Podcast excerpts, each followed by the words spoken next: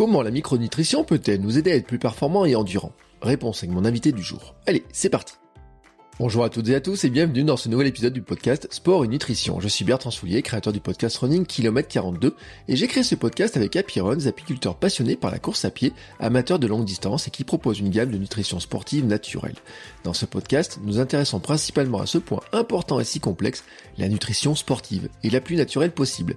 Et nous avons décidé de partir à l'encontre d'athlètes, de sportifs, d'aventuriers, d'entraîneurs et de spécialistes de l'alimentation sportive. Et aujourd'hui, nous partons à la rencontre de Sébastien Diffenbronn pour parler de la micronutrition et vous allez voir que c'est un sujet passionnant.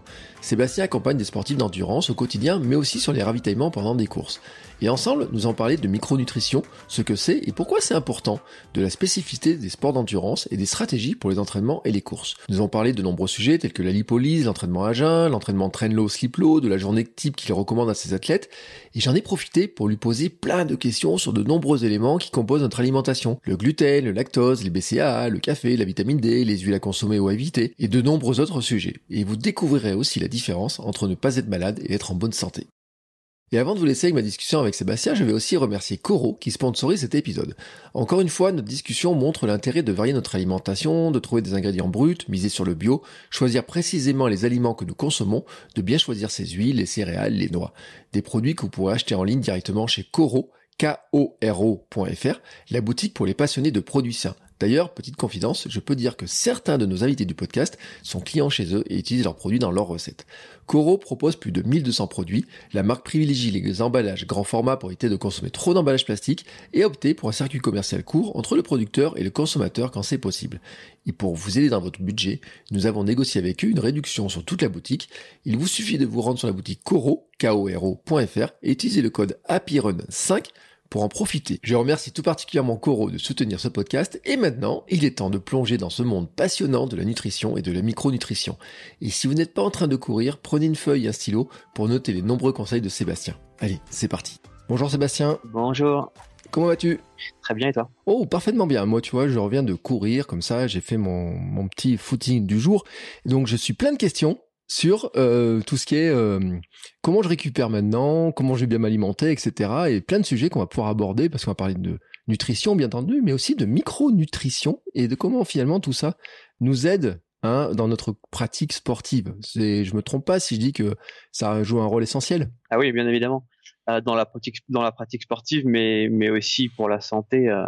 pour la santé au quotidien. Est-ce que finalement, on peut se dire que pour avoir une bonne pratique sportive, il faut être globalement se dire faut avoir une bonne santé, mais je sais pas comment dire finalement si quand on a une quand on a une bonne alimentation au quotidien, est-ce que ça convient pour la pratique sportive ou est-ce que pour la pratique sportive, il faut rajouter des couches encore supérieures? Non, il faut rajouter des couches supérieures euh, parce que le corps, euh, euh, il va être, il va être soumis à des stress mmh. supplémentaires. Donc du coup, les besoins, d'une manière générale, sont tous sont tous augmentés, que ça soit en macronutriments et euh, en, en, micronutriments. D'accord. Donc on peut dire qu'en fait c'est comme, euh, je peux pas, je peux pas prendre l'image d'une pyramide, mais on dire qu'il y a un bon socle bonne santé, puis un socle euh, bonne santé sportive derrière au-dessus, une performance, etc. Oui, oui exactement. Ouais. Euh, bon, alors moi j'ai attaqué directement parce que je suis chaud comme ça, mais en fait je t'ai pas demandé de te présenter. euh, alors, j'accompagne des sportifs sur la partie euh, ravitaillement et, euh, et, et, bien évidemment au quotidien parce que c'est ce qu'on vient d'évoquer un petit peu là. Euh, surtout des sportifs euh, de sport d'endurance, mmh. trail, ultra trail, triathlon, euh, cyclistes. Euh, voilà, donc plutôt orienté sur sur sur ces sports-là d'endurance.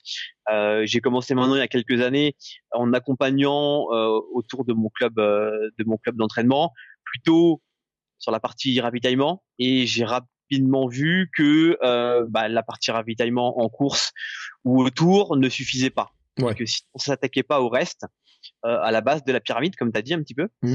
euh, la nutrition au quotidien, on n'y arrivait pas. Il y avait une partie des athlètes chez qui ça fonctionnait.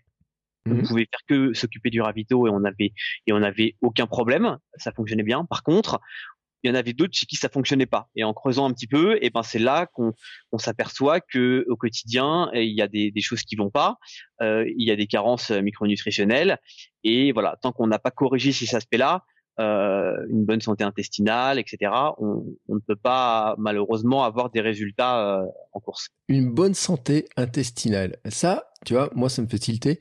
Qu'est-ce que tu entends par là? Chez le sportif et notamment le sportif d'endurance, euh, c'est un des points clés. Mm. Euh, c'est un des points clés parce que le système digestif, euh, il est mis à rude épreuve pendant pendant pendant une épreuve et même à l'entraînement. C'est-à-dire qu'il y a un système d'ischémie, c'est-à-dire que le, les flux sanguins euh, vont être dirigés ailleurs que dans l'intestin. Mm. Euh, au niveau au niveau musculaire, au niveau cardio, etc. Et donc du coup, pendant ce temps-là, l'intestin est pas irrigué. Il est, et euh, potentiellement, on va avoir des choses qui vont stagner, on va avoir une augmentation euh, de, de, la perméabilité euh, intestinale, et puis il y a un système de reperfusion aussi. Quand euh, euh, le, le, sang revient à la fin de l'exercice, à la fin de l'effort, qui fait que ça ramène aussi toutes les toxines euh, qui, qui circulent dans le sang à ce moment-là, et donc du coup, bah, l'intestin il est, il est, il est soumis, euh, soumis à rude épreuve. Et c'est d'autant plus vrai que l'effort est long. Oh, L'ischémie, on en avait parlé euh, avec Vanessa Morales, parce que son guide avait failli en mourir. Euh, donc là, c'est l'ischémie, en fait, vraiment, quand, quand, ça va vraiment très très mal avec l'altitude. Mais ces systèmes là d'ischémie, on peut le dire, hein, c'est les mal de ventre quand on, après l'entraînement ou quand tout d'un coup tout se remet en route. Oui, mais en fait, dans tous les cas, il y a toujours ischémie, peu importe. Euh, avec effectivement ce phénomène où le, le sang est, est, utilisé à haute fin. Le, le, corps régule un petit peu et on, on fait un effort, donc il, il, il, envoie le sang où il est nécessaire. Et à ce moment-là, l'intestin, euh, c'est pas c'est pas la priorité. À l'inverse, euh, je pourrais prendre par exemple si on digère une choucroute euh, assis dans son canapé, là, bah, voilà, le système digestif il, il fonctionne à, à, à 100%. Euh, mais si on est en train de faire un, une, une, épreuve, euh, euh, en train, on est en train de courir, bah, le système digestif, on en a moins besoin, mais on a plus besoin de, de faire fonctionner son système musculaire. Donc du coup, le sang est redirigé. Donc dans tous les cas, on a ce système, euh, ce, ce, problème d'ischémie et ensuite de reperfusion quand l'effort s'arrête et que mmh. le sang revient euh, jusqu'à l'intestin. D'accord. Donc c'est toujours, voilà, il y a toujours ce système-là. C'est vrai qu'après, dans certains cas, ben, on, le sent plus passer que d'autres, hein, finalement. Euh, le corps est bien fait parce que finalement, il, il met, enfin, il envoie le sang là où le corps n'a le plus besoin pendant l'effort.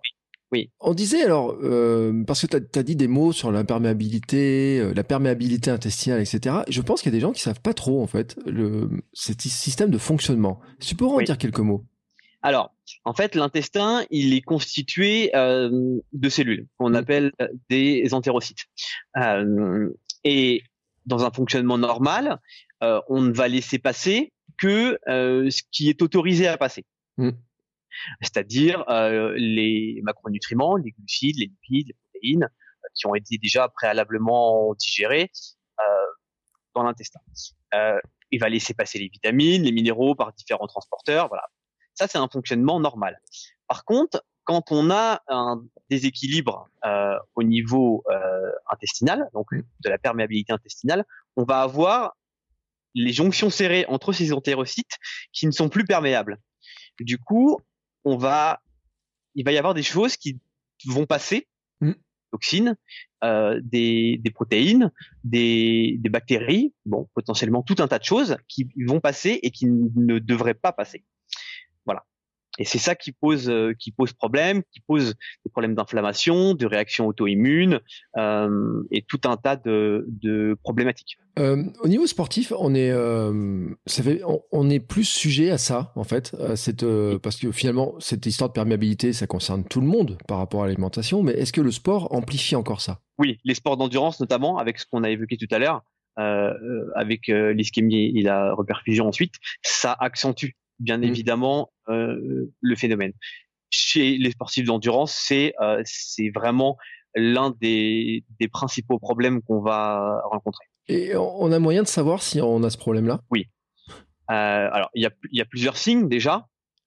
Euh, on va avoir des signes cliniques, c'est-à-dire une personne qui euh, a des réactions auto-immunes euh, ou des réactions allergiques, mmh. ou qui est souvent malade, des sinusites, des bronchites à répétition, des rhumes, toutes ces choses-là. Il faut savoir que une très grande partie de notre système immunitaire il est situé dans l'intestin. Mmh. Donc, l'intestin n'est pas en bonne santé, euh, on, on, a euh, ces, ces, phénomènes de, de maladies un petit peu, un petit peu chroniques euh, qui arrivent souvent. tendinite également. Euh, et puis si je reviens aux maladies auto-immunes, on peut, voilà, il y en a, il y en a tout un tas. Ça pourrait être euh, des maladies euh, avec Hashimoto avec avec la thyroïde par exemple. Bon, il y en a, il y en a d'autres également. D'accord. Donc là, on a des signes en fait. On peut dire que quelqu'un qui serait par exemple régulièrement blessé, on va dire une tendinite régulière, des choses comme ça. Parce que c'est un message que j'ai eu quelqu'un qui disait, ben j'ai des tendinites, une déchirure aussi. Alors, je sais pas, s'il y a des déchirure, par exemple, peut venir de la nutrition ou si ça vient d'autre chose. Normalement, la déchirure, ça va plutôt être un mouvement qui qui n'a pas été adéquat et qui va effectivement poser problème. Par contre, oui, tendinite, c'est qu'il y a une inflammation mmh. chronique. Alors, il faut trouver pourquoi il y a inflammation chronique. Ça peut être l'intestin, ça peut être un, ça peut être un début de diabète ou même un diabète installé. Ça peut être voilà différentes euh, différentes choses. Mais effectivement, euh, au niveau signe clinique, euh, l'intestin, et puis il y a les classiques un petit peu aussi euh, ballonnement, des selles euh, des selles qui vont être qui, qui, vont avoir tendance à être plutôt euh, plutôt liquides euh, en tout cas avec une consistance qui qui, qui n'est pas qui n'est pas correcte. Donc ça c'est plutôt les signes cliniques. Après on a bien évidemment possibilité via euh, euh, sérologie, euh, mmh. prise de sang, de d'objectiver tout ça. Euh, soit avec euh, un marqueur qui est la LBP, parce que on a bah, justement des choses qui passent qui ne devraient pas passer, donc du coup qui se retrouvent dans le sang. Donc c'est c'est un marqueur qui permet de nous indiquer euh, si on a de la perméabilité. Et un autre marqueur qui est plutôt lié à au gluten, qui est la zonuline. Donc ces deux marqueurs-là permettent d'objectiver. Mais déjà euh, avec les signes cliniques qu'on a qu'on a un petit peu évoqués avant, on a déjà on a déjà quelques pistes. Tiens, alors, tu as dit le mot gluten, et euh, ça fait partie des... Euh, on a parlé déjà dans un épisode... Enfin, j'ai enregistré un épisode, on l'a pas encore diffusé au moment où on, parle là, mais sur euh, cette histoire du gluten, etc. Moi, j'ai fait un mois sans gluten pour tester. On parlait beaucoup des sportifs type Djokovic, qui mangeaient plus de gluten, etc. Euh, tu as, une position, toi, sur cette histoire de gluten. Est-ce que c'est un, grand méchant? Est-ce que c'est pas un méchant? Qu'est-ce qu'il y a? Alors déjà, il faut, faut voir la différence entre l'allergie au gluten, au gluten pardon. Mmh. Donc un malade cœliaque, en général, il le sait depuis longtemps. Mmh. C'est-à-dire que depuis petit, il sait qu'il est allergique au gluten. Après, on a une sensibilité qui peut qui peut exister. Et on a aussi euh, ces histoires, bah, ce qu'on vient d'évoquer, de euh, de perméabilité ou d'inflammation de l'intestin. Mmh. Là, le gluten, euh, mais il y a aussi d'autres d'autres protéines dans le blé qui peuvent jouer ce rôle ils peuvent augmenter et euh, et jouer un rôle dans cette dans cette perméabilité et dans cette inflammation de l'intestin. D'où l'intérêt de doser la zonuline quand on a quand on a un doute quand c'est lié au gluten.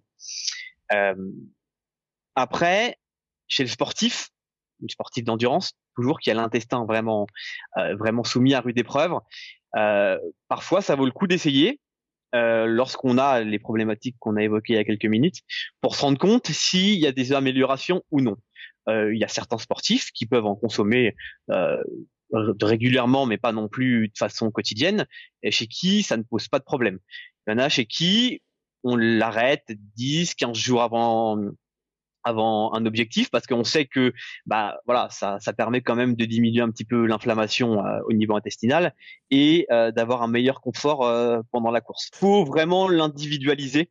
on ne peut pas avoir de réponse vraiment stricte et dire non, pas de gluten ou oui, allez-y, il n'y a pas de souci. Il faut vraiment l'individualiser et c'est vraiment propre propre à chacun.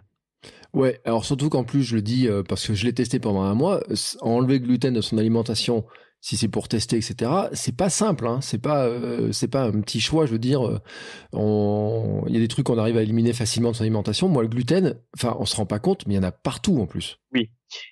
et en plus, si on veut vraiment, si on a des doutes et qu'on veut vraiment faire cette éviction, normalement, c'est 6-8 semaines. Hmm. Strict. C'est là où c'est un peu compliqué. Je dis souvent, c'est un peu comme un, un feu de forêt l'intestin. C'est-à-dire que les pompiers commencent à éteindre le feu. Si euh, le vent se lève, c'est reparti. Mm. Bah là, c'est un petit peu pareil. Si on, on calme l'inflammation au niveau intestinal, donc voilà, on, on arrive à, à tenir un, une éviction pendant pendant 10-15 jours, on va en remanger, et ben en fait, ça réinflamme tout de suite.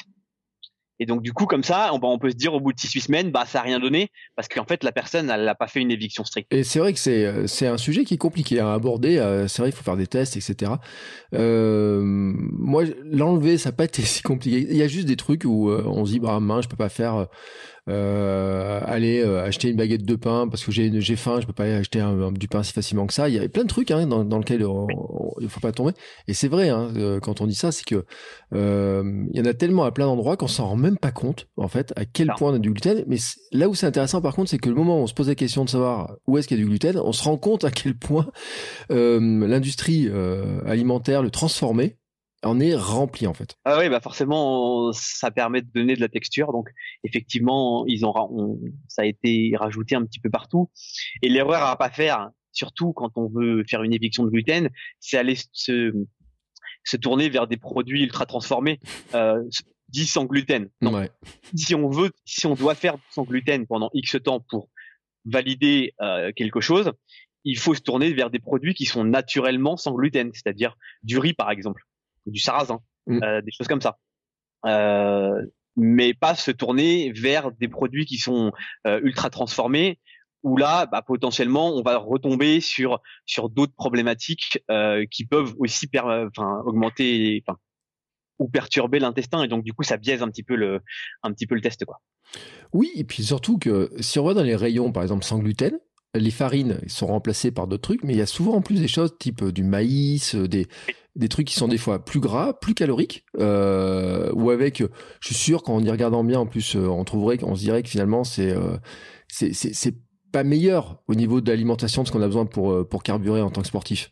Non, c'est même pire. Très souvent, les voilà, clairement, il faut dire ce qui est. Euh, c'est voilà, il, y a eu du marketing il y a maintenant une dizaine d'années autour du sans gluten. Les industriels, bah, ils ont forcément vu un intérêt, donc ils se sont euh, voilà, ils se sont engouffrés dans cette euh, euh, dans ce marché-là du sans gluten, alors que c'est justement l'erreur à pas faire d'aller vers des aliments qui qui sont estampillés sans gluten. Si on doit faire du sans gluten, j'insiste, il faut se tourner vers des aliments qui sont bruts, naturellement sans gluten.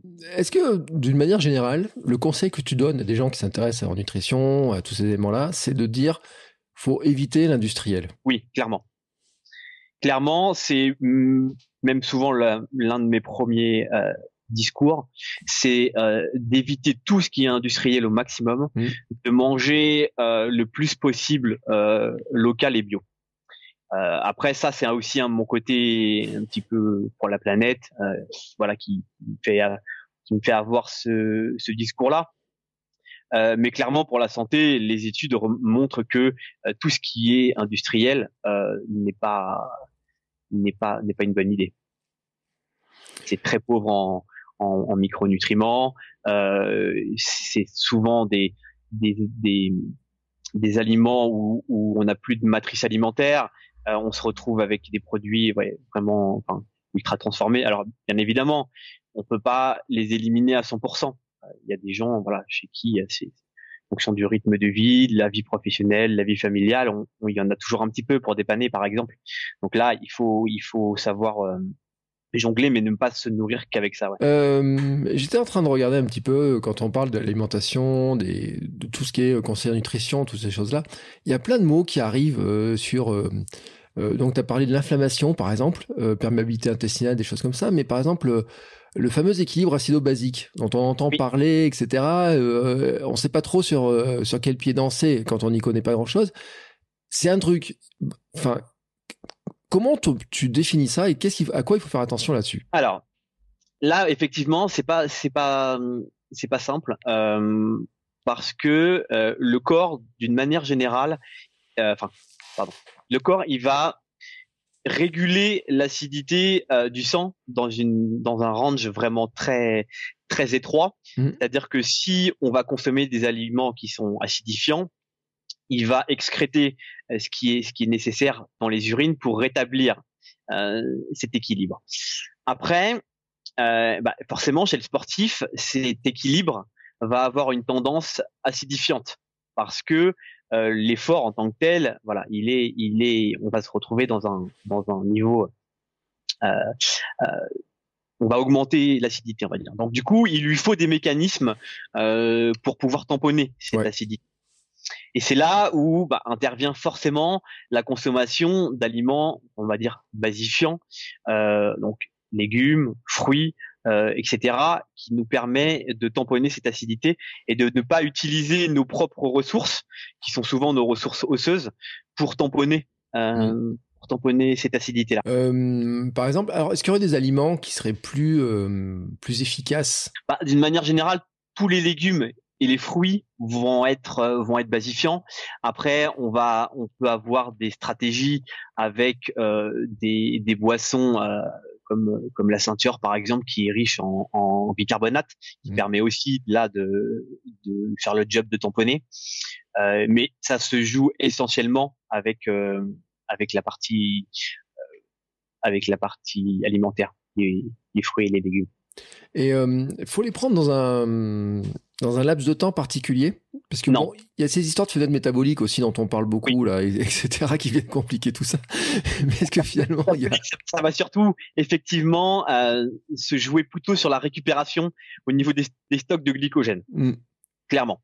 Euh, c'est-à-dire qu'il y a, il y a une, une, fenêtre propice où euh, la sensibilité à l'insuline est, est, est, plus grande et donc du coup ça permet de euh, de restocker le glycogène musculaire plus facilement. Mais ça, alors bien évidemment si si c'est un entraînement de d'une heure, un petit footing, etc., les pertes de euh, de minéraux euh, sont pas sont pas pas sont pas si, si, importantes que ça. Le, le, repas suivant, voilà, comblera ces, ces pertes. Mm. Par contre, effectivement, euh, si c'est une course, si c'est un entraînement intensif à forte chaleur, etc. Là, effectivement, bah, après l'entraînement, il faut veiller à, apporter de nouveau euh, les électrolytes qu'on va qu'on va avoir perdu pendant cette euh, cette fenêtre métabolique. D'accord, c'est super pointu hein, quand même tous ces trucs là parce que euh, en fait on voit plein de choses, il y a plein d'informations qui passent dans tous les dans tous les sens et on se dit mais qu'est-ce que je peux prendre etc. donc finalement on peut dire que après si je fais si je vais faire un footing là je rentre de mon footing, j'ai pas besoin de me jeter sur un aliment spécifique qui viendrait tamponner mon acidité que j'aurais à peine, euh, pas que j'en ai pas créé, mais j'ai pas besoin de manger une banane pour dire en disant la banane ça tamponne quoi. Non, non, non, clairement pas. Si on a fait un entraînement, tout ce qu'il y a de plus classique, même une petite séance de VMA, une séance de home trainer mm. ou autre qui a duré une heure, une heure et demie, bon, son entraînement classique. Là, il y a, y a, pas de stratégie particulière à avoir, si ce n'est que de, manger son repas classique avec euh, une source de protéines, une source de glucides, parce que les, protéines vont, vont, vont aider à euh, recharger le glycogène. Euh, et puis légumes, lipides, bon voilà, un, un repas un repas somme toute classique, mais on n'a pas besoin d'aller se tourner vers des euh, boissons de récupération, des BCA et autres. Euh, ça, ça a vraiment, euh, vraiment aucun intérêt dans ce dans ce cadre de l'entraînement, j'ai envie de dire classique. D'accord. Parce que moi, j'ai eu un coach de fitboxing qui me disait, ouais, toi, tu devrais prendre des BCA après la séance, là, tu devrais prendre des BCA, tu vas voir, ça va te faire monter. Euh. Comment il m'a dit ça? Il m'a dit, en trail, tu vas voir, tu vas te mettre à monter les montagnes beaucoup plus vite, etc. C'est magique et tout. Bon, je t'avoue, j'ai pas testé, donc je peux pas vérifier ou quoi que ce soit, mais, enfin. Et tu peux essayer, tu, tu, tu me diras, mais je suis quasiment persuadé que tu remarqueras aucune différence. D'accord. En fait, les études sur le sujet, elles sont, euh, elles sont assez unanimes, même si bon, il y a quelques petites euh, différences, mais c'est plutôt dans le monde euh, du bodybuilding où là il peut y avoir un, intérêt effectivement, mais pour les sports d'endurance, euh, il y a vraiment pas d'intérêt à consommer des BCA après l'entraînement. Le seul intérêt où peut y avoir intérêt, un intérêt à consommer des BCA, c'est en course et pour des efforts qui durent au-delà de 6-8 heures. Mmh. Euh, pour limiter la fatigue centrale parce que ça va euh, limiter l'entrée du tryptophane dans euh, le cerveau et donc inhiber un petit peu la sécrétion de sérotonine. La, la sérotonine, c'est le précurseur de la mélatonine. C'est un petit peu l'hormone euh, du bien-être et donc ensuite mélatonine du sommeil. Du sommeil, oui. Voilà.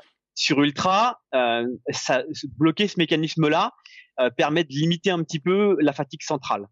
D'accord. Et alors déjà, il faut des bons dosages, Mhm. de 2-3 grammes par heure.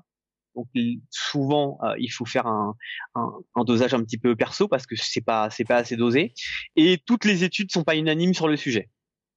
Voilà, sur cette sur cette partie-là. Par contre, euh, en, en post-effort ou au quotidien, euh, chez le sportif d'endurance, euh, ça a pas ça a pas d'intérêt. D'accord. Mais bon, alors on va le dire quand même parce qu'il y en a plein qui écoutent, qui font de, euh, qui sont en train. J'ai vu les calendriers là, de certains qui se disent ah alors je vais faire tel ultra, je vais faire ça, je vais faire la diagonale, je vais faire l'UTMB si j'ai un peu de chance, etc. Ça peut être une stratégie de se dire les BCA, faudrait peut-être tester, ça peut avoir un impact finalement sur comment on va arriver à gérer la course euh, à partir d'un certain moment. Alors on peut on peut en mettre dès le début. Ouais. Euh, si c'est sur ultra, on peut en mettre dès le début. Euh, 2 grammes par heure en, rég- en règle générale, euh, toute la course. C'est pas voilà pour cette pour cette partie fatigue euh, fatigue centrale. À mixer avec de la caféine ou non, euh, mais ça peut être euh, ça peut être une bonne stratégie. Bien évidemment, on teste ça à l'entraînement Mm. euh, parce qu'on on, on fait pas des tests euh, le jour de la course. Ça c'est Oui. de base. Bien entendu. Non, mais qui oserait faire ça bien? Non, mais franchement, non, mais attends, ils sont tous, euh, tout, le monde est bien au courant là-dessus. Mais qui oserait faire ça? Euh, Non, il y en a certains qui se cachent un petit peu, mais je, te le dis. bon, euh, t'as as parlé de la caféine quand même. Alors, moi, j'avais entendu dire la caféine, on a évite un petit peu parce que ça donne soif. C'est vrai ou c'est pas vrai? Non. Ah, bah, sauf à des gros taux de caféine, ça peut être déshydratant. Mhm. Mais euh, si on reste sur des valeurs, euh, sur des valeurs correctes, euh, il n'y a pas, il n'y a pas de problématique de, de déshydratation. Euh, mais voilà, il faut, il faut respecter 3 400 mg sur 24 heures. Euh, donc il faut bon soit soit en, en fonction de ses sensibilités et en fonction de la durée de la course si c'est vraiment du très long on, on essaye d'espacer euh, des petites gélules de caféine toutes les 3-4 heures par exemple. Mhm. Euh, si c'est des efforts un peu plus un peu plus courts, ben on va peut-être le prendre juste avant le départ, euh, 30 minutes avant par exemple. En, en règle générale, il faut il faut 40-45 minutes pour que ça commence à faire effet.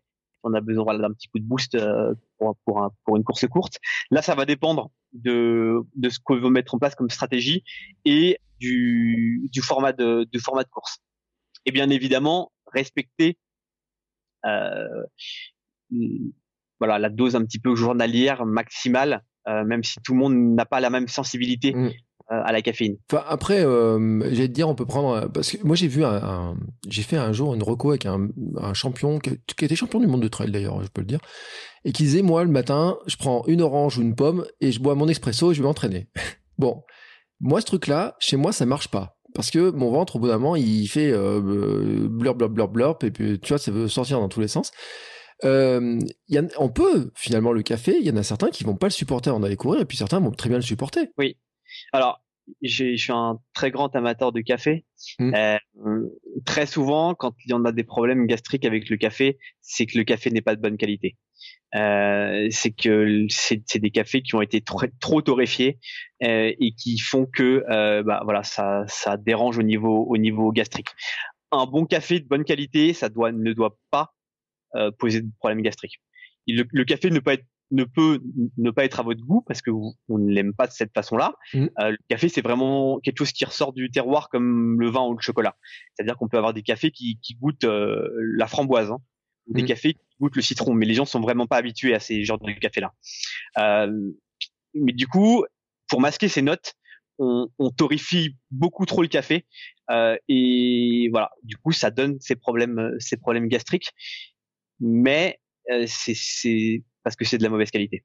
Ouais, puis aussi un truc aussi, c'est, enfin moi après on me l'a expliqué parce que j'ai demandé à un barista quand même le truc, et euh, ça viendrait aussi de la méthode dont, tu fais ton café. Et moi tu sais moi je fais de la hum, torréfaction douce, euh, French press, tous les trucs comme ça. Et on m'a dit Ouais. oh non mais là ça augmente la caféine en pagaille. Et là c'est vraiment le truc où c'est normal. Enfin voilà, on m'a dit c'est normal qu'au bout d'un moment. ça- ça augmente la caféine, oui, forcément, parce que tu as plus de quantité. Euh, si, si tu prends euh, un expresso, Ouais. il y a moins de caféine parce que moins de café. Par contre, quand tu extrais un expresso, ça extrait plus de caféine si tu avais le même volume. Mais comment l'expresso, c'est un petit café, donc ça passe. Voilà, mais c'est intéressant parce que c'est vrai qu'après, bon, chacun doit tester. Je veux dire, il y a des trucs, il y a des gens ah, pour qui il y a des trucs qui marchent, pour qui ça marche pas, etc. Et c'est vraiment un élément qui est vraiment euh, super intéressant. Euh, je suis en train de chercher voir si j'ai des gros mots encore qui arrivent dans, dans toutes ces notions-là, parce que quand on en parle, et si on va quand même parler, parce que tout à l'heure on parlait de macro, enfin tu as parlé de macro, de micronutriments, etc. Oui. On va, il faut, je pense quand même que pour les gens, pour qu'on ait un peu la, vision globale, c'est pas mal de refaire un, un, point finalement sur ce qu'est cette histoire de micronutrition, parce qu'on en entend souvent parler. Euh, mais c'est quoi exactement en fait? Bah, En fait, ça va être vraiment d'aller euh, d'aller optimiser euh, et de façon individuelle euh, les apports euh, d'une personne, mm. euh, que ça soit sur la partie sur, sur des aspects santé ou la performance, mm. si on parle si on parle de sport, mais ça va être vraiment ne pas se limiter aux macronutriments qui sont basiquement glucides, protéines, lipides. Là, on va aller s'intéresser aux vitamines, aux minéraux, aux acides aminés, toutes ces choses-là qui sont qui sont importantes et surtout qui doivent être optimisées pour chacun.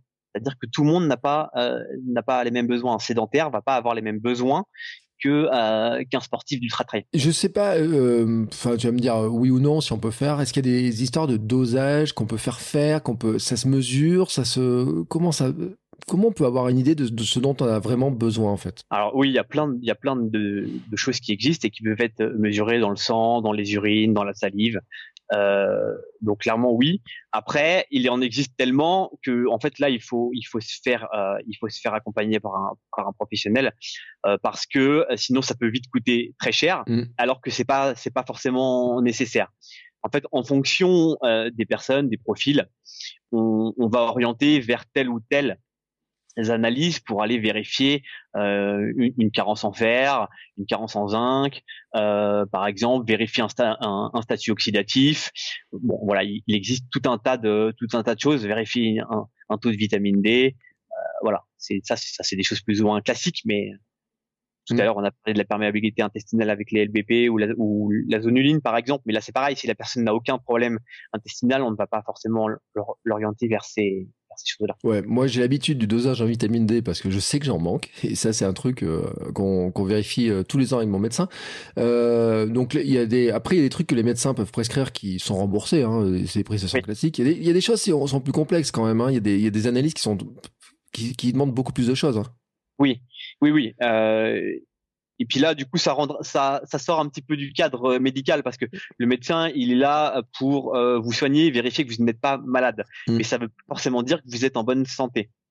Euh, là, j'insiste sur ce sur ce point-là. C'est-à-dire que par exemple, euh, on va aller vérifier. Tu, tu, prends l'exemple de ta vitamine D. Euh, on va aller vérifier que ton taux de vitamine D, il n'est pas très carencé ou carencé. Par contre, euh, ça ne veut pas dire que on est dans des normes santé les normes santé et les normes statistiques, ce n'est pas la même chose. Alors, quand vous avez les normes sur vos prises de sang de labo, c'est des normes statistiques, c'est-à-dire mmh. qu'on prend les statistiques de toutes les personnes qui ont été faire une prise de sang. Donc, ça veut dire que si tout le monde est carencé en vitamine D, forcément, les statistiques, les statistiques font que le, les normes du labo baissent, alors que les normes santé, elles, elles sont liées à ce qu'on voilà ce qu'on trouve dans les études scientifiques pour être en bonne santé. Et euh, mais je pense que les normes des labos en France, en tout cas, sont très basses parce que sa vitamine D, faut le dire, hein, ça fait partie des trucs dont tout le monde manque presque. Oui, euh, pour le coup, euh, en quelques années là, j'ai les seuls taux de vitamine D que j'ai vu correct, c'est des gens qui supplémentent et à des taux quand même importants. Mmh. Euh, ou sinon, euh, une personne qui travaillait à l'extérieur toute l'année et c'était un taux de vitamine D correct mais tout juste au mois de septembre. C'est-à-dire que je pense qu'au mois de février, le taux est plus bon. Et pourtant, la personne bosse à l'extérieur. Ouais, parce qu'en fait, il faut le dire, c'est qu'on a l'impression, moi, tu sais, et je, raconte l'anecdote parce que il y a une année, j'avais mal aux jambes, j'avais des douleurs musculaires de partout, etc. Et euh, mon médecin, on trouvait pas. Et puis un jour, elle me fait faire une prise de vitamine D. Et elle me dit oui, mais elle me dit, je dis mais pourtant je mange au soleil tous les jours sur un banc. elle me dit oui, mais il faudrait que vous passiez trois heures en manche en manche courte sur votre banc en plein hiver pour essayer de, remonter. Plein hiver, en fait, il faut des UVB mm. et, on est on est trop loin de l'équateur pour pour avoir assez d'UVB en hiver. Donc même, tu pourrais rester sur ton banc tout nu, il se passerait pas grand chose quoi. bon, je le ferai pas hein, parce qu'aujourd'hui on avait moins 3. ouais, vous inquiétez pas, je fais juste ma dose de vitamine D, euh, vous inquiétez pas. Euh... Il ira au poste, peut-être avant, avant d'avoir synthétisé assez de vitamine D. Ouais, parce que je pense qu'il faudrait pas très, entre 4 et 5 heures, j'avais vu en plus qu'il faudrait et tout. Enfin, c'est vraiment un truc qui est compliqué. Et c'est vrai que ça fait partie des choses où euh, c'est presque impossible. Moi, il m'avait dit, il m'avait dit, c'est des choses qu'on voit chez des, euh, vous voyez, chez ces patients qui faisaient des, des îles, qui eux, ils ont plus d'habitude de soleil et tout. Elle me dit, quand ils arrivent, ils sont tous carencés, et puis d'un coup, ils se rendent compte à quel point finalement ça leur manque. pour le coup, j'ai même des athlètes à la Réunion. Hein. Pour le coup, à la Réunion, c'est quand même ensoleillé. Mmh. Euh, et ben, j'ai des athlètes à la Réunion, ils, ils sont carencés aussi. Hein. C'est vraiment, c'est toute la population. Hein. Même à la Réunion. Non, mais attends. Ah oui. Bon, bah, écoute, euh, il faut le dire aussi parce que on, naturellement, on en donne aux bébés, on en donne aux personnes âgées, la vitamine D. Hein. C'est une vitamine qui est très importante quand même. Hein. Oui. Alors même maintenant, on parle de pro-hormones. Euh, parce que ça a, des, ça a vraiment des actions importantes sur euh, sur tout un tas de choses. On pourrait même pas lister là comme ça. Ça vraiment euh, sur le système immunitaire, sur la gestion de l'inflammation, on en a parlé tout à l'heure, sur la la fluidité membranaire, sur même l'action de la thyroïde, des hormones thyroïdiennes pour qu'elles puissent rentrer dans les cellules, euh, la santé intestinale, voilà, il y a vraiment, euh, il y a plus de 300, je crois, plus de 300 réactions mm. qui sont liées à la vitamine D. Donc c'est vraiment, c'est vraiment important. Je voudrais pas, euh, on va pas aller sur un terrain un peu glissant, mais euh, pour l'immunité, hein, tu l'as dit, la vitamine D, c'est quand même un élément qui, euh, on devrait en prendre. Peut-être qu'on aurait dû en parler un petit peu plus ces derniers mois de cette histoire-là.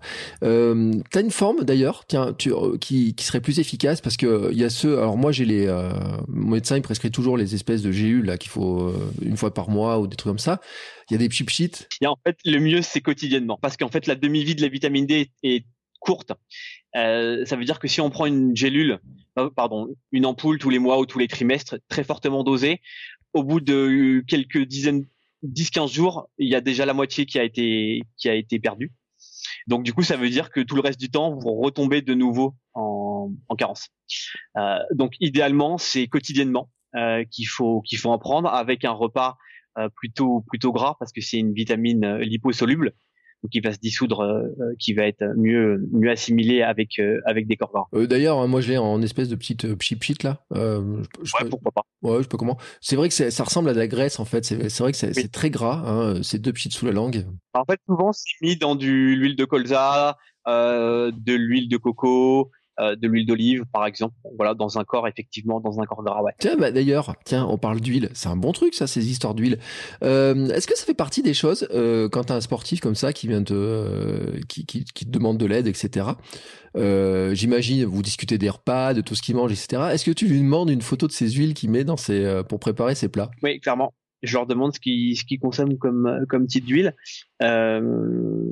Bah du coup orienter vers vers les meilleurs euh, parce que j'estime être les bonnes les bonnes sources euh, pour le sportif et puis même pour la personne qui qui est pas qui est pas sportif ouais mm. clairement et euh, même aussi pour savoir si la personne en consomme assez parce que malheureusement euh, ça a été diabolisé pendant très longtemps et c'est encore d'ailleurs trop diabolisé les les lipides mais euh, chez le sportif et surtout chez le sportif d'endurance, 99% mm. euh, du temps c'est la lipolyse qui fonctionne. Hein. Et la lipolyse c'est c'est c'est des corps gras qui sont utilisés, les nôtres ou ceux d'alimentation. Du coup, euh, bah, il faut il faut en consommer. Euh, c'est d'autant plus important qu'on fait qu'on fait des de l'endurance longue. Le gras c'est la vie? je le dis souvent, oui, exactement.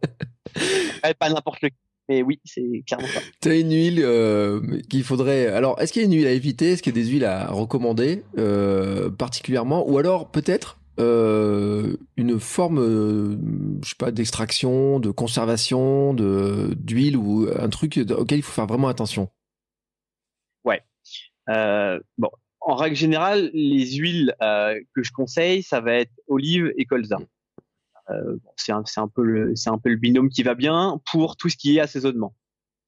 Euh, la colza, euh, ça se stocke au réfrigérateur et c'est trois mois. Sinon après, ça commence quand même à s'oxyder. voilà, donc Ça, ça, il faut le savoir. Et on les utilise, on n'utilise pas la, la, la, la colza en cuisson, pareil pour des histoires d'oxydation. Mmh.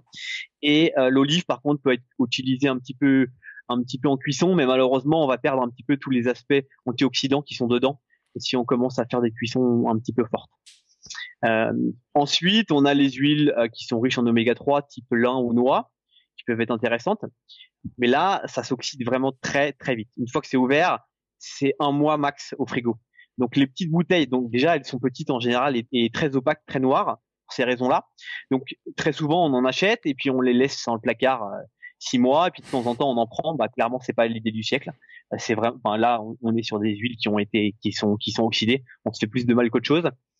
Euh, après tout ce qui est d'huile, euh, pépins de raisin, arachide, euh, tournesol, etc. Moi, je déconseille euh, quand même assez euh, assez fortement.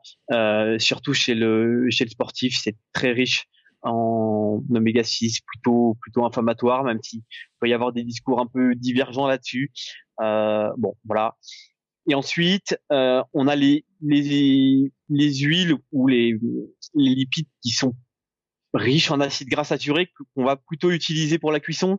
La coco, par exemple, le, beurre, euh, le ghee, c'est du beurre clarifié, euh, le saindoux, euh, voilà, qui peuvent être utilisés et qui sont très bien pour euh, pour cuisiner, euh, pour cuire des viandes, pour cuire des poissons, dès qu'on a besoin de d'une cuisson un peu plus forte. voilà. T'as dit le beurre? Oui. T'as bien dit le beurre? Non, non, parce que les gens, bien ils, écoutent bien. Le beurre n'est pas si diabolique. Ah bah non, clairement pas, clairement pas. Sauf intolérance au lactose, il y en a un petit peu dedans. Bon, ça peut, ça peut gêner certaines personnes, euh, mais sinon, non, il n'y a pas de problématique à, à consommer à consommer du beurre. Parce que dans le genre euh, produit diabolisé à une époque, qui a été remplacé par des ah margarines, franchement, soyons honnêtes.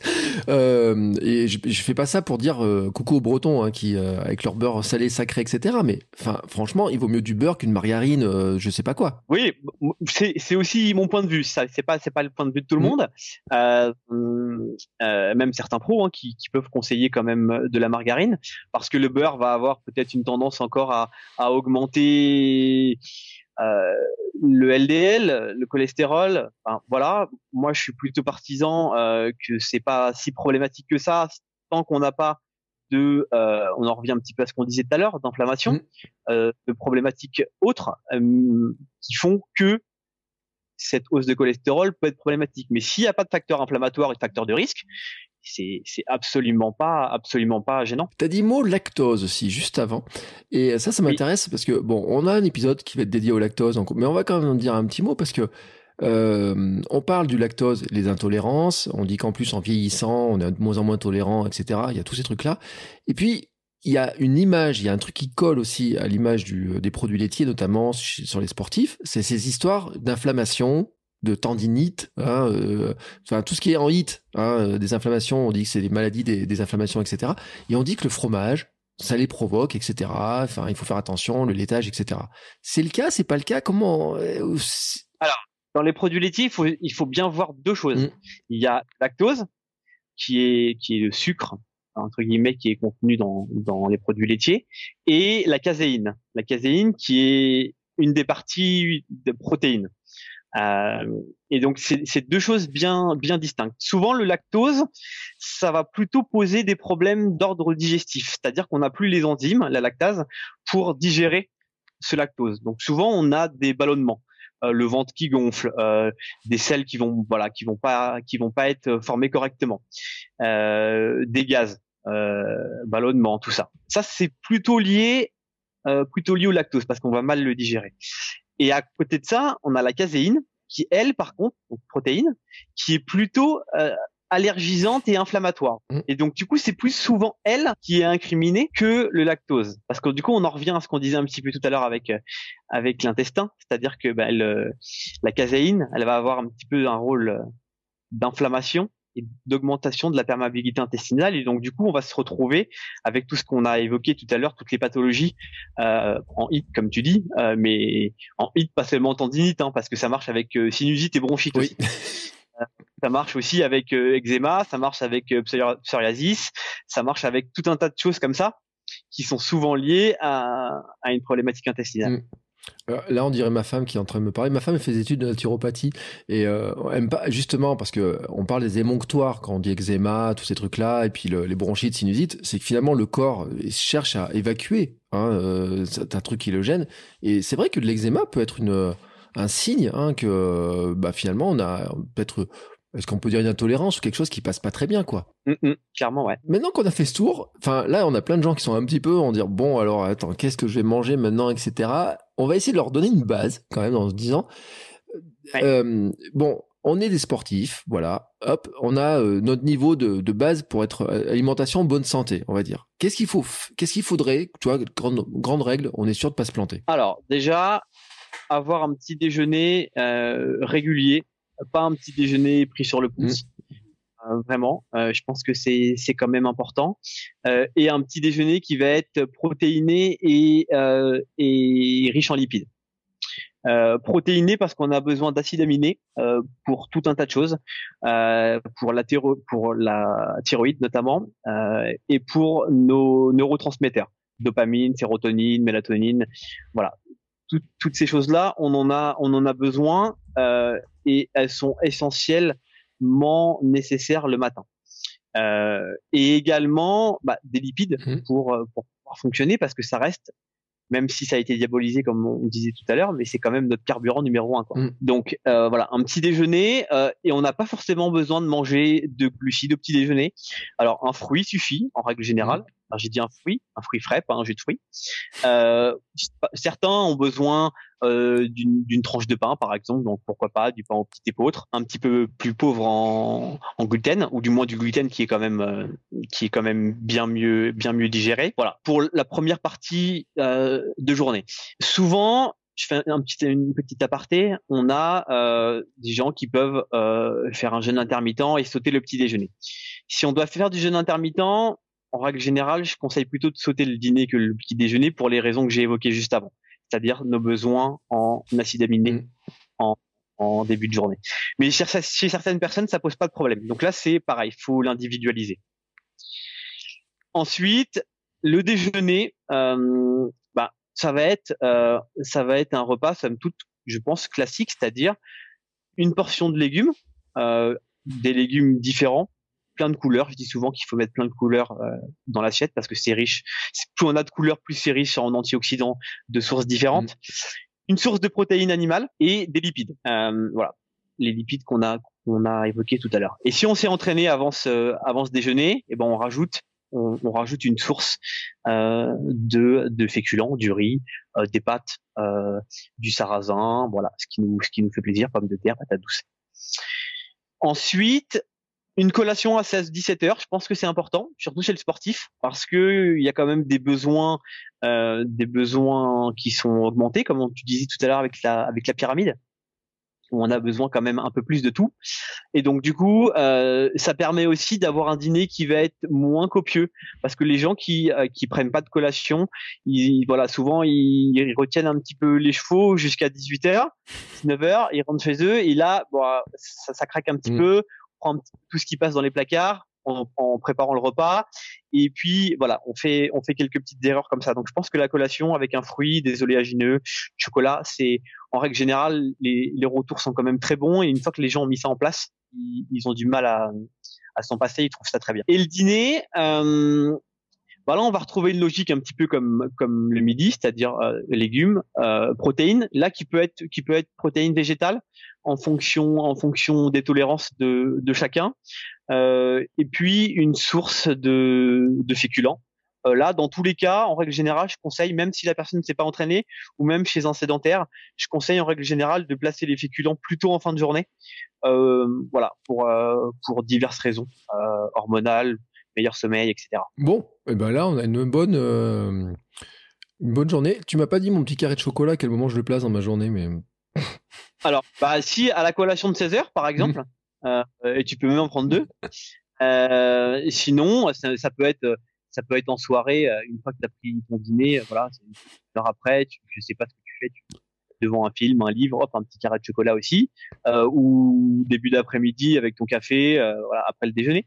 Voilà, aucun, aucun problème là-dessus. Bon, bref, tu m'as pas euh, massacré mon carré de chocolat, je te remercie. Euh, chez moi, il est sacré, hein, mon petit carré de chocolat. Mais... Ah chez moi aussi, c'est pour ça que je le masse pas. Euh, mais tu as raison, un petit carré de chocolat avec le café, euh, c'est parfait. Mais le soir aussi, en lisant un bon livre, c'est parfait aussi. Bon, alors ça, on a vraiment le, la base, on va dire, grosso modo. Si maintenant, alors, quand on est sportif, et puis je pense qu'il faut distinguer aussi, parce qu'il y a des moments où on a des compétitions, il y a des moments où on a beaucoup d'entraînement, des charges d'entraînement qui augmentent, etc. J'imagine que tu vas me dire, par rapport à l'activité qu'on va avoir, il va falloir doser, enfin augmenter ou faire attention plus ou moins à l'alimentation et rajouter des éléments. Oui, clairement, euh, parce que c'est l'un des facteurs qui pose le plus problème, c'est l'hypocalorie chez le sportif, surtout le sportif d'endurance. Ça, c'est c'est vraiment Les gens ils sont confrontés sans vraiment s'en rendre compte. Euh, mais lorsqu'on s'entraîne 15-20 heures par semaine, alors ça commence là ça commence à être des gros volumes, mais ça peut arriver sur certains gros blocs de prépa, mais même 10 heures. Euh, c'est quand même c'est quand même une dépense calorique importante et, et il faut il faut combler euh, ces apports là sinon euh, sinon forcément on a on a des problématiques donc du coup bah, en fonction euh, en fonction de l'entraînement euh, on va plus ou moins augmenter les lipides ou les glucides.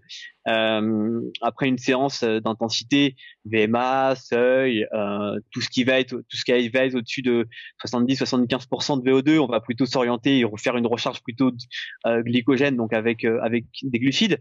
Par contre, si, si on fait de l'aérobie ou, ou un peu au-dessus, on va on va plutôt s'orienter vers vers des lipides. En tout cas, c'est ce que je conseille. Et euh, maintenant, il y a le cas, et euh, notamment parce qu'on parle d'endurance, etc. Mais euh, sur le, j'ai envie de dire, le ravitaillement, tu vois, d'une sortie longue, par exemple. à partir de quel moment Parce que, alors, ça, il y a, un sujet à débat, j'ai vu quand même. Hein. Il y a des gens qui disent, bon, si on court une heure et demie, on n'a pas besoin forcément de se ravitailler sur une sortie comme ça, etc.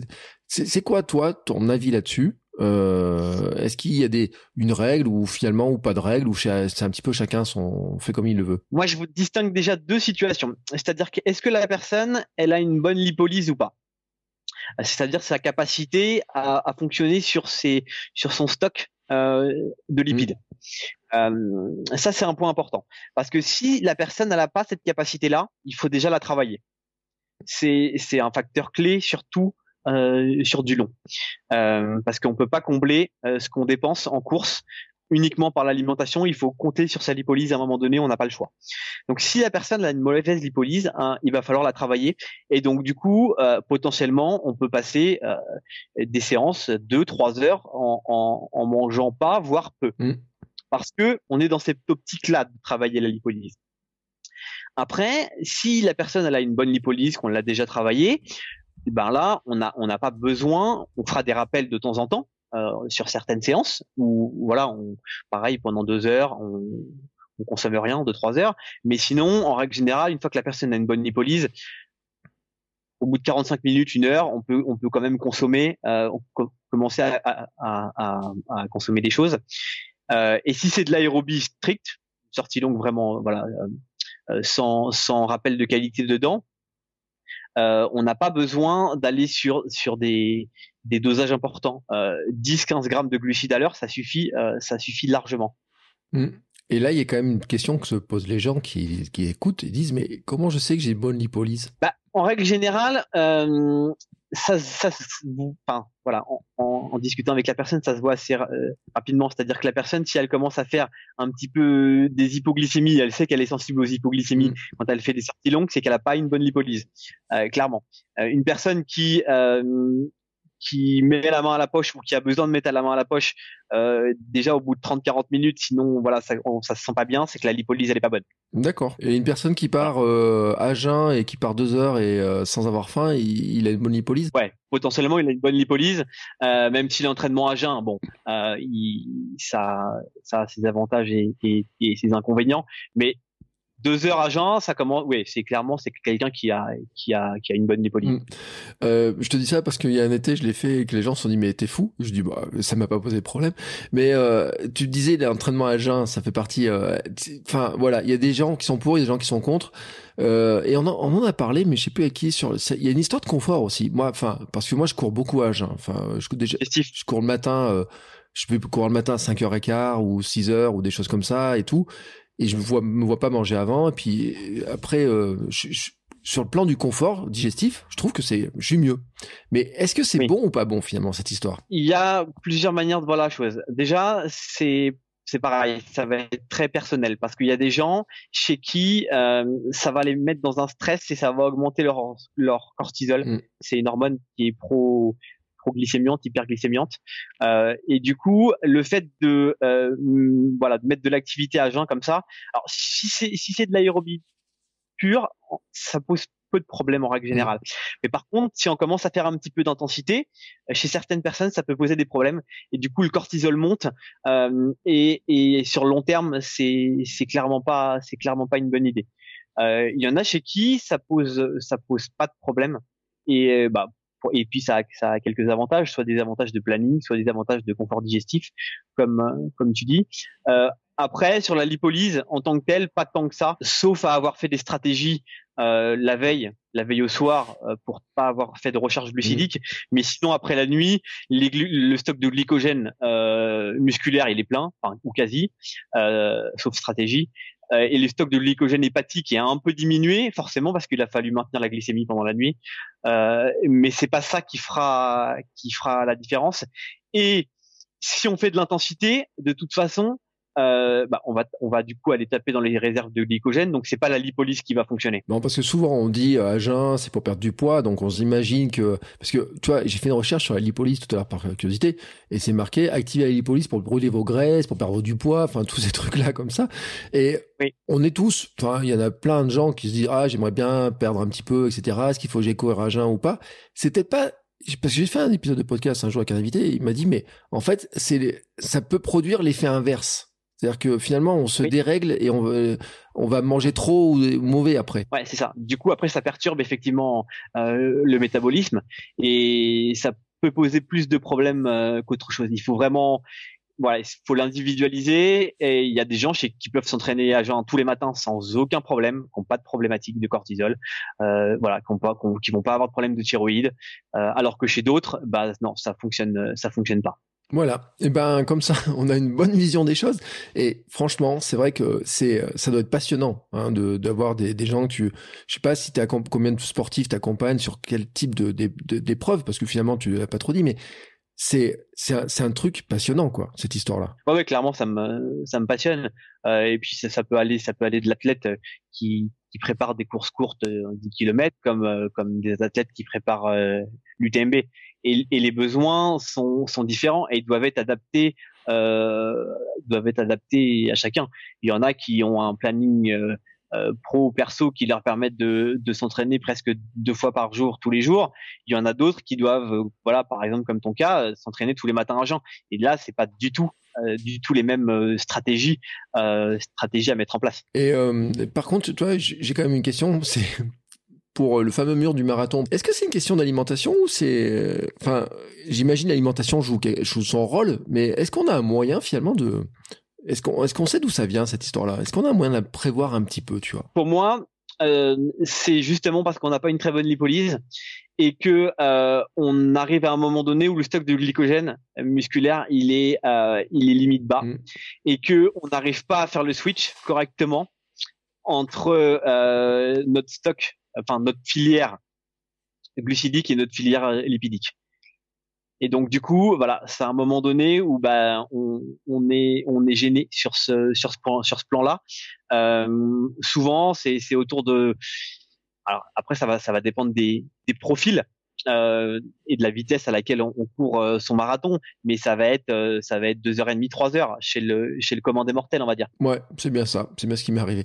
je suis en train de calculer, on est, dans ces zones-là. Et oui, parce que j'ai l'impression que c'est plus c'est une question de temps aussi, hein. enfin plus de, de temps d'effort que forcément de kilométrage, parce qu'on parle de 30e, des choses comme ça. marathon de Paris, ils font même un joli mur avec des briques, etc. en disant vous passez le mur, mais c'est peut-être une question de plus de temps d'effort finalement qui joue. Oui, en fait, du coup, en fonction de la, de la vitesse à laquelle tu cours, tu vas être un pourcentage de VO2 mmh. qui fait que bah, tu es plus ou moins sur une filière plutôt que l'autre. Mmh. Même si les deux filières fonctionnent en parallèle tout le temps.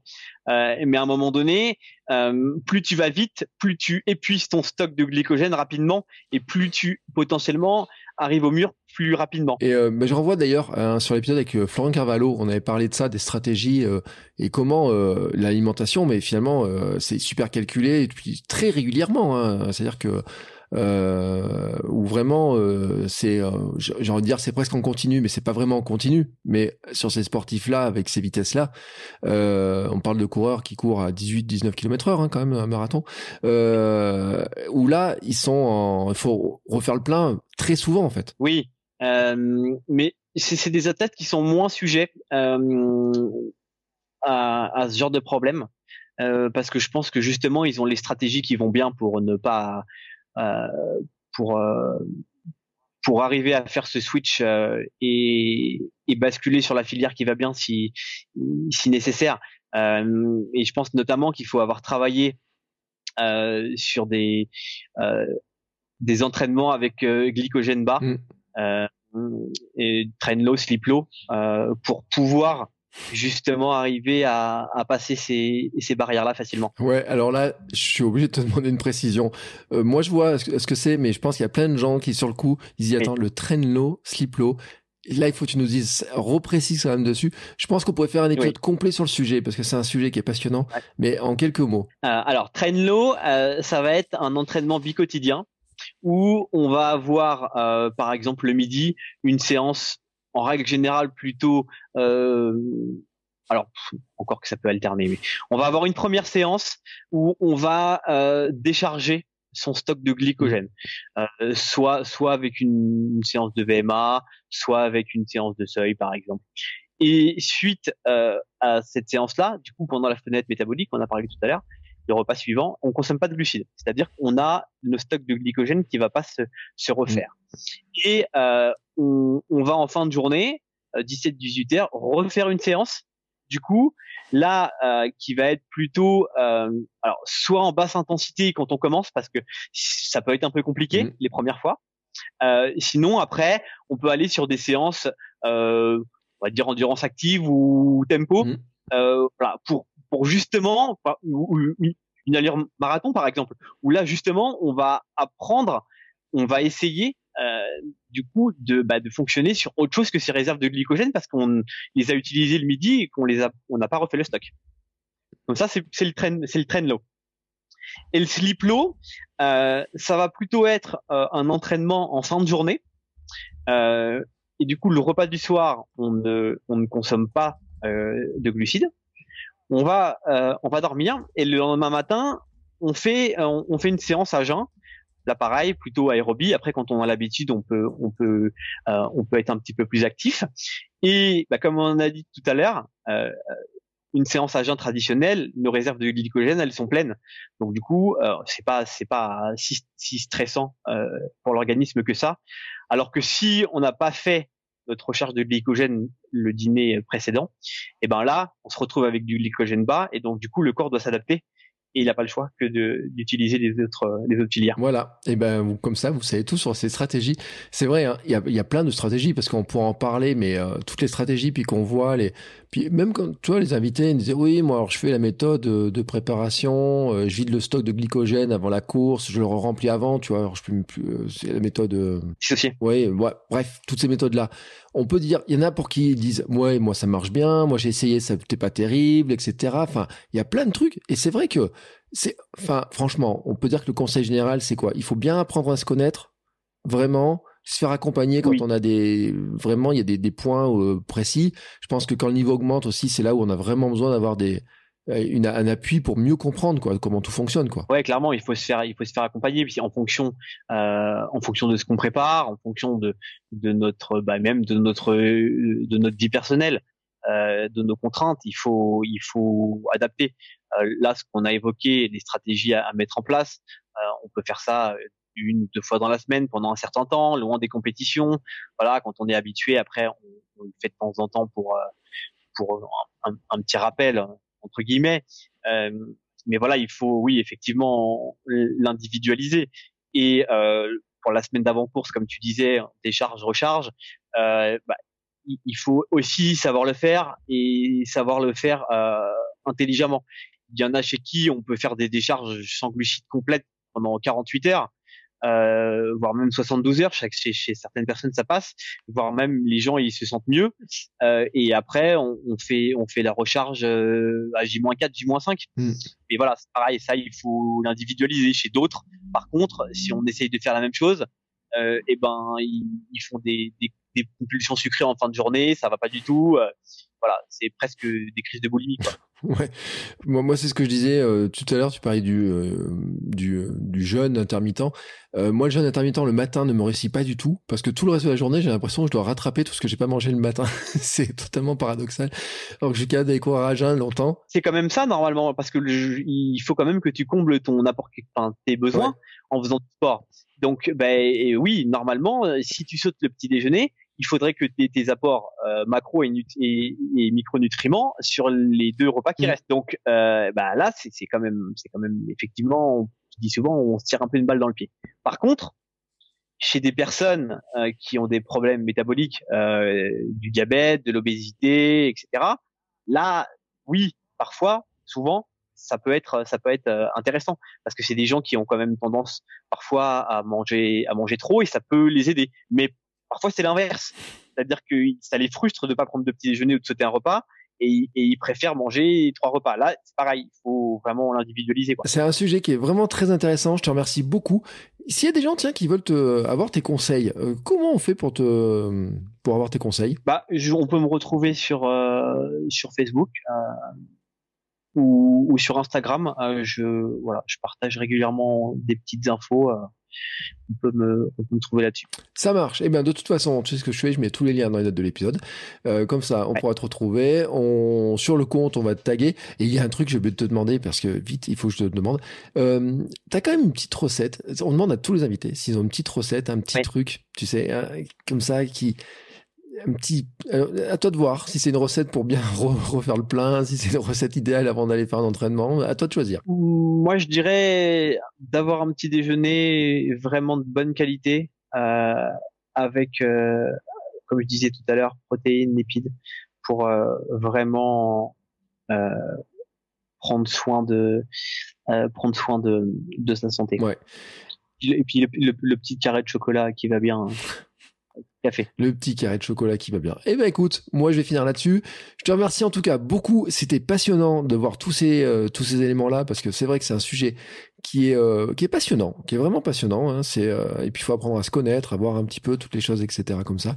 Euh, merci beaucoup pour tous ces conseils. Moi j'ai appris énormément de choses. il faut que je réécoute pour tout noter parce qu'il y a trop de trop de trucs et je pense que beaucoup de ceux qui ont écouté cet épisode vont dire oula attends, faut que je revienne pour noter toutes les informations aussi parce qu'il y a beaucoup beaucoup de choses. En tout cas, merci beaucoup. Merci à toi. Et nous, on se retrouve très bientôt pour un nouvel épisode. Je vous donne pas le nom de l'invité, mais bien sûr, on va apprendre encore plein de choses pour progresser. Euh, quel que soit le sport que l'on fait, on a plein de trucs à apprendre sur, cet, sur cet aspect de la nutrition qui est vraiment un carburant, vraiment essentiel. Et comme tu l'as dit, hein, euh, le naturel, c'est quand même un... Faut, faut quand même miser sur le naturel plutôt que d'aller chercher dans la chimie de l'industrie. Exactement. Et bien sur ce, Bon, à bientôt, très bientôt. Merci encore. C'était génial et euh, j'ai appris plein de trucs. À très bientôt. Ciao, ciao. Voilà, c'est fini. Mais si vous êtes encore ici, c'est que vous avez adoré cet épisode. Alors aidez-nous à faire connaître ce podcast en le partageant par exemple sur Instagram, at podcast sport et nutrition, et en laissant votre avis et une note 5 étoiles sur Apple Podcast. Ça nous aidera beaucoup, beaucoup, beaucoup à faire connaître le podcast. Merci beaucoup et à bientôt pour le prochain épisode.